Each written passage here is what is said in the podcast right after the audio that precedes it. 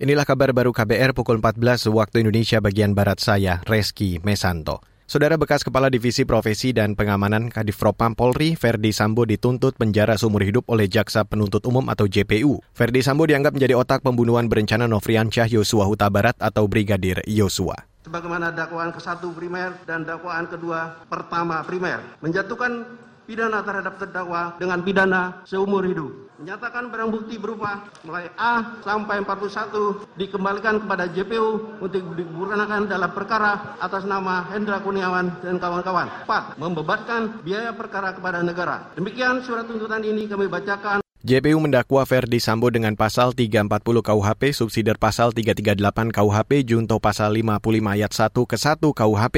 Selain itu, Sambo didakwa melakukan perintangan penyidikan atau obstruction of justice untuk menghilangkan jejak pembunuhan berencana. Sementara itu, saudara hakim memberikan tenggat waktu satu minggu untuk Sambo dan kuasa hukum mengajukan pembelaan dan pembuktian. Sidang selanjutnya akan digelar Selasa depan pukul 9 waktu Indonesia bagian Barat. Beralih ke berita selanjutnya, Saudara, perusahaan nikel PT Gunbuster Nickel Industry atau GNI di Morowali Utara kembali beroperasi hari ini pasca bentrok antar pekerja Sabtu lalu. Juru bicara Polda Sulawesi Tengah Kombes Didi Supranoto mengatakan, Pihaknya mengerahkan hampir 600 personel untuk berjaga di lokasi. Pengetatan keamanan seperti pemeriksaan identitas dilakukan pada pekerja yang masuk. Hari ini pagi tadi sudah mulai beroperasional kembali. Nah ini atas pertimbangan dari pihak perusahaan melihat situasi keamanan dan juga personil pengamanannya di sana. Mereka yakin dan situasi aman tadi pagi sudah beroperasional. Secara umum di wilayah sana khususnya di PT JNI sekarang sudah sangat kondusif.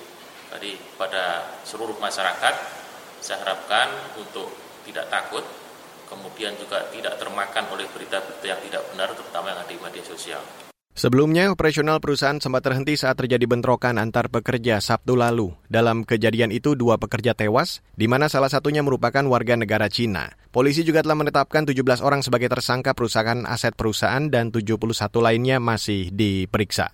Saudara Menteri Pekerjaan Umum dan Perumahan Rakyat atau PUPR Basuki Hadi Mulyono mengatakan pemerintah mengupayakan tol Trans Jawa bisa terhubung hingga ke Banyuwangi sebagai titik ujung timur Pulau Jawa.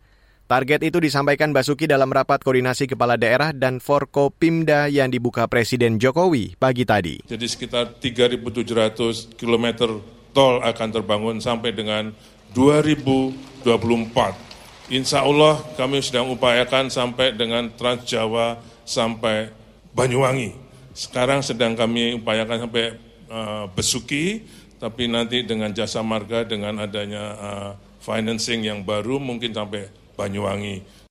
Menteri PUPR Basuki Adi Mulyono mengatakan pembangunan tol mempengaruhi geliat ekonomi dan investasi di daerahnya. Buktinya, kata dia, di pintu keluar sepanjang tol Sumatera sudah mulai ada peningkatan kebutuhan listrik. Selain jalan tol, Basuki menambahkan saat ini pihaknya berhasil membangun lebih dari 5.000 km jalan nasional di seluruh Indonesia. Demikian kabar baru yang dipersembahkan oleh KBR, saya Reski Mesanto.